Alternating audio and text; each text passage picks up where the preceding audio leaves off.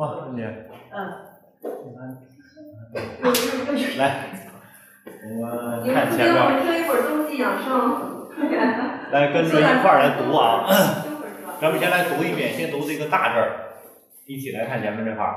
冬三月，冬三月，此为必长，此为必长，水冰地彻，水冰地彻，不扰乎阳。不扰乌阳。早卧晚起，早卧晚起，必待日光，必待日光，使至若浮若逆。使至若浮若逆。若有思意，若有思意，若己有得，若己有得，去寒就温，去寒就温，不泄皮肤，不泄皮肤，使气气夺，使气气夺。此冬气之用，此冬气之用，养肠之道也。养藏之道也。逆之则伤肾，逆之则伤肾，春为痿绝，春为痿绝，奉生则少。奉生则呃，八号是立冬，咱们讲了一年呢是四气八节，八节中的立冬代表什么？之前是讲过，陈老师少的。就 对立冬吃饺子啊？为什么夏至呃冬至饺子夏至面对吧？啊，为什么说在这个节气的时候要吃一些这个麦类的？它其实是在养生的这个有这个讲究的，尤其冬至这个饺子很重要啊，饺子也叫饺子，对吧？它是当时是谁发明的？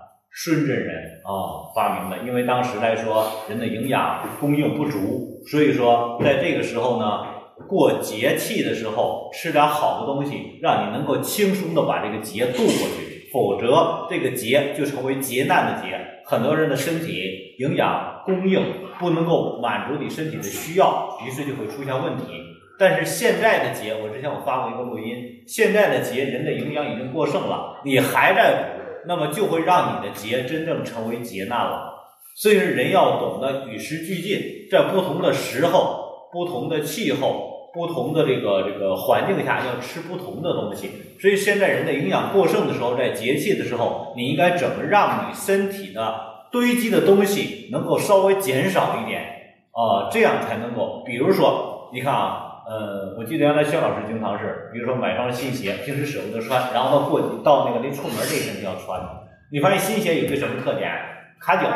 哎，对，然后呢，就等着出远门去穿，你发现就会出现什么情况？不舒服。对，所以说你看有的时候，比如说今天考试呢，孩子们都考试呢，有没有家长这样的？哎，到考试时候给弄点好吃的。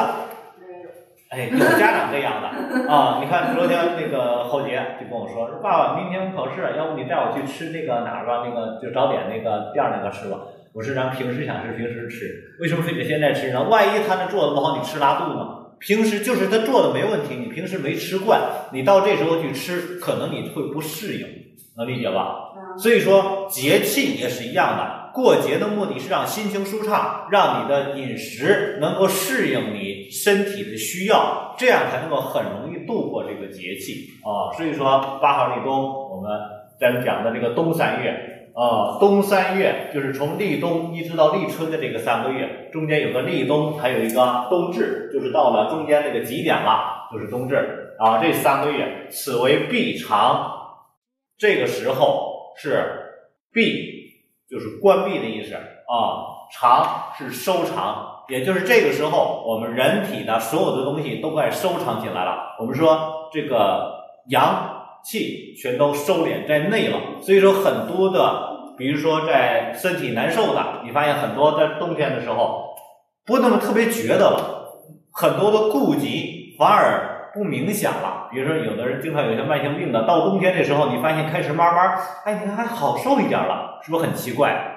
因为什么？因为你身体里边的这些抵抗的这些物质，比如说，就像身体里的这些军队，在这个时候，他们要守护中央了，所以他保护你的内脏，他已经不管你四肢或者什么外部的这些疾病了。所以说，相对部队都撤回来内防了，于是很多的症状反而觉得减轻了，不是减轻了，而是说没功夫管了。昨天我看了一个呃网络发的一个文章，说这二战时期曾经那个德军去攻打苏联的时候。然后呢？当时那年一九四零年的冬天是有史以来，呃，苏联当时最冷的一个冬天。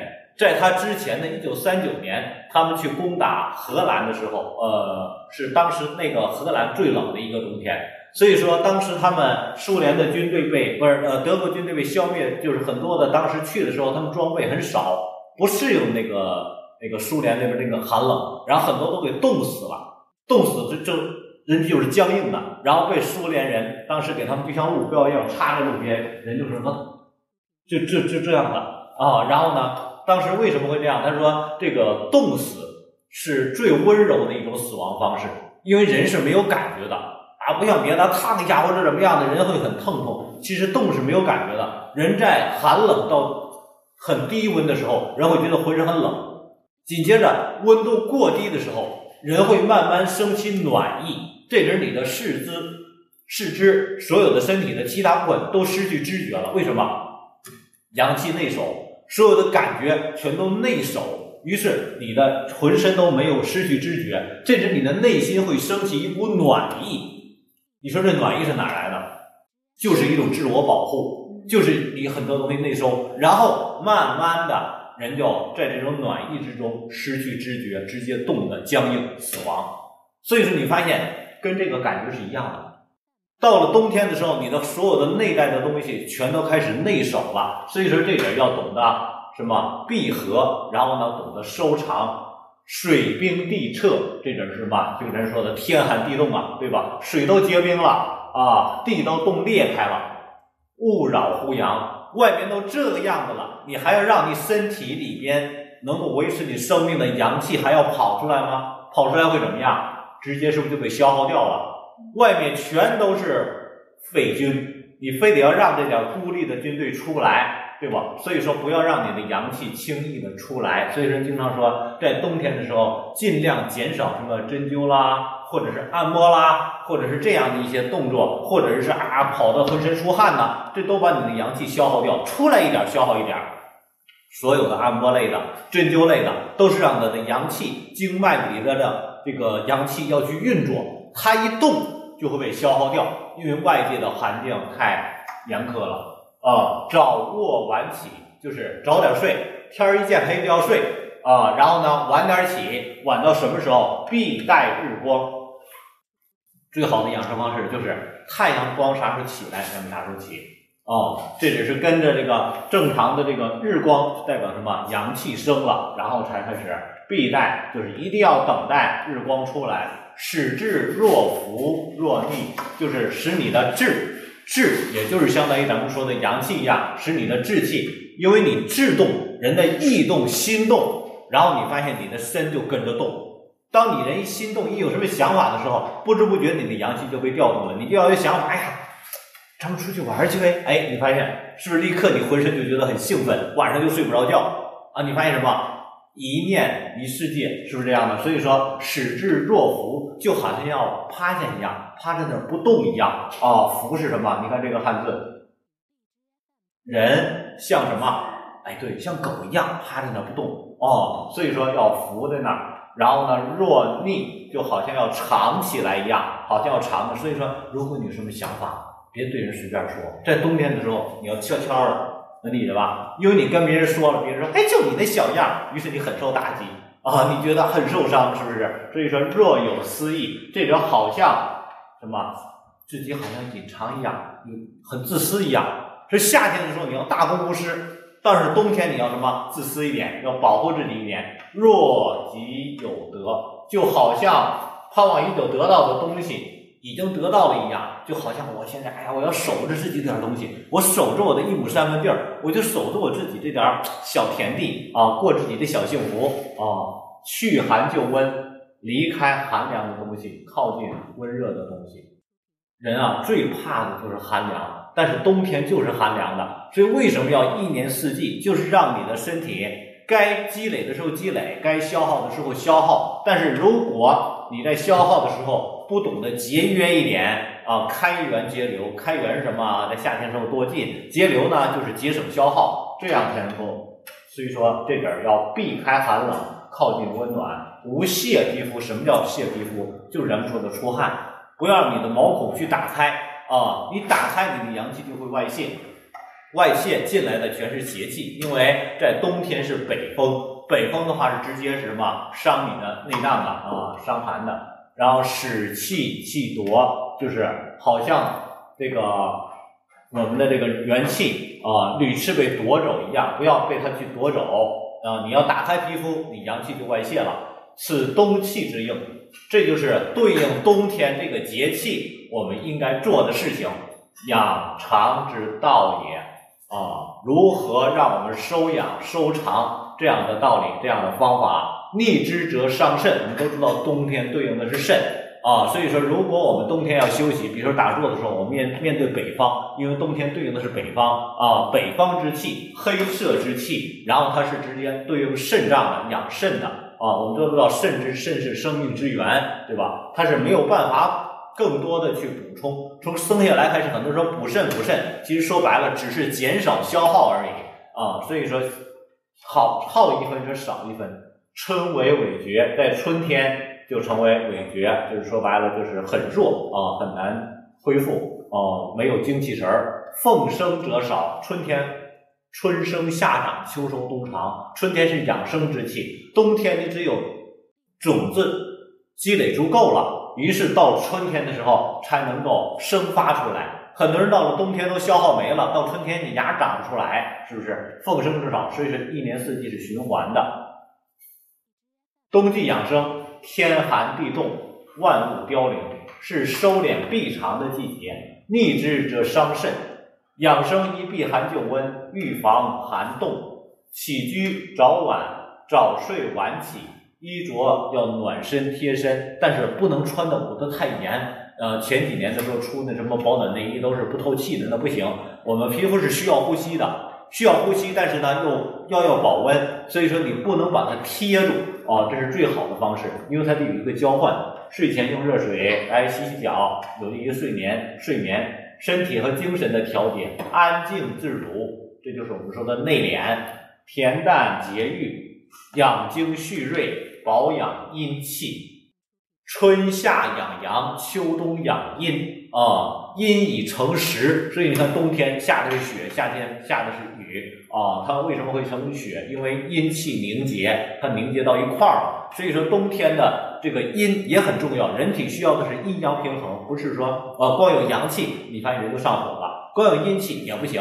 所以说阴气也需要保养啊，饮食要滋阴补阳，以温补。啊，如果要吃肉，可以选用牛肉、羊肉、狗肉啊，还有虾等等的。咱这边就尽量少吃这些水产的东西，因为冬天本身就是寒性的啊。然后呢，吃了这些之后，很多人都会得一些水症啊。圣人春夏养阳，秋冬养阴，是由这个根本才能和万物一样保持生命的规律。呃，然后呢，在这几个季节，就包括现在应应时也好，是应季也好，大家在吃肉的时候，千万不要。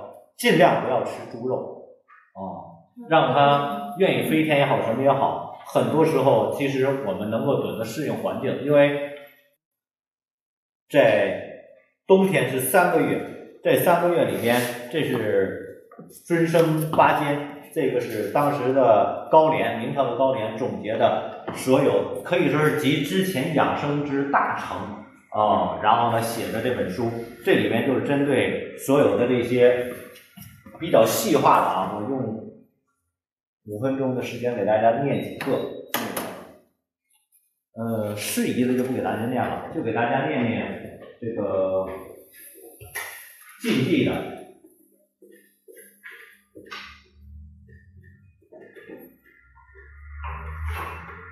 十月份，这都指的阴历，十月四季就是禁忌的啊。十月忌食猪肉，发戍气。在十月份你吃的猪肉，能够把你的那个戍气、旧的这个病气给它发出来。而且且亥为猪枭，就是亥月，十二月是猪的这个生肖月啊，一祭之啊，所以说今年又是猪年，很多的东西它这个天地之间有很多的东西不是我们能够用这个科学理论解释得了的，只能给大家去说啊，所以说是一祭之，人能终身忌之，其有益于人自多。你看他这写的，如果你能一生不吃这个猪肉，那么你益会很多。本场考之可见，本场纲目里面专门有记载这个猪肉这个东西。先天方十月戊时交，就是咱们这花椒啊，伤血脉。啊，我们说这个花椒属于是这个五味里面的其中的一味，有适合吃的时候，但是在这个月的时候不要吃，伤血脉。勿食韭，韭菜啊，令人那个就是鼻涕会变多。勿食霜打的熟菜啊，就是霜打过的菜不要吃，令人面上无光。勿食张肉动气，就是张之肉，很多那个打的原味那个张之肉。勿食猪肾，十月肾旺。呃，不使死气入肾，不令死气入肾，也就是不要吃肾脏这些东西，否则的话，这些不好的这个气就会入脏。啊，是月夫妇戒同寝，呃，是月就是这个月，这个月勿戴暖帽，啊，使脑受冻者无眩晕之疾。十月份虽然凉了，但是没有凉到一定程度，所以说尽量不要戴太热的帽子，让你头发太头太凉了。呃，然后呢，让头受一点凉，容易不得眩晕之疾啊。因为现在刚刚开始冷，你就直接戴个帽子，捂得太严了，到时候你头会这个有眩晕之疾，因为热气上不去啊。然后呢，勿折发人，十月初四啊，十一月，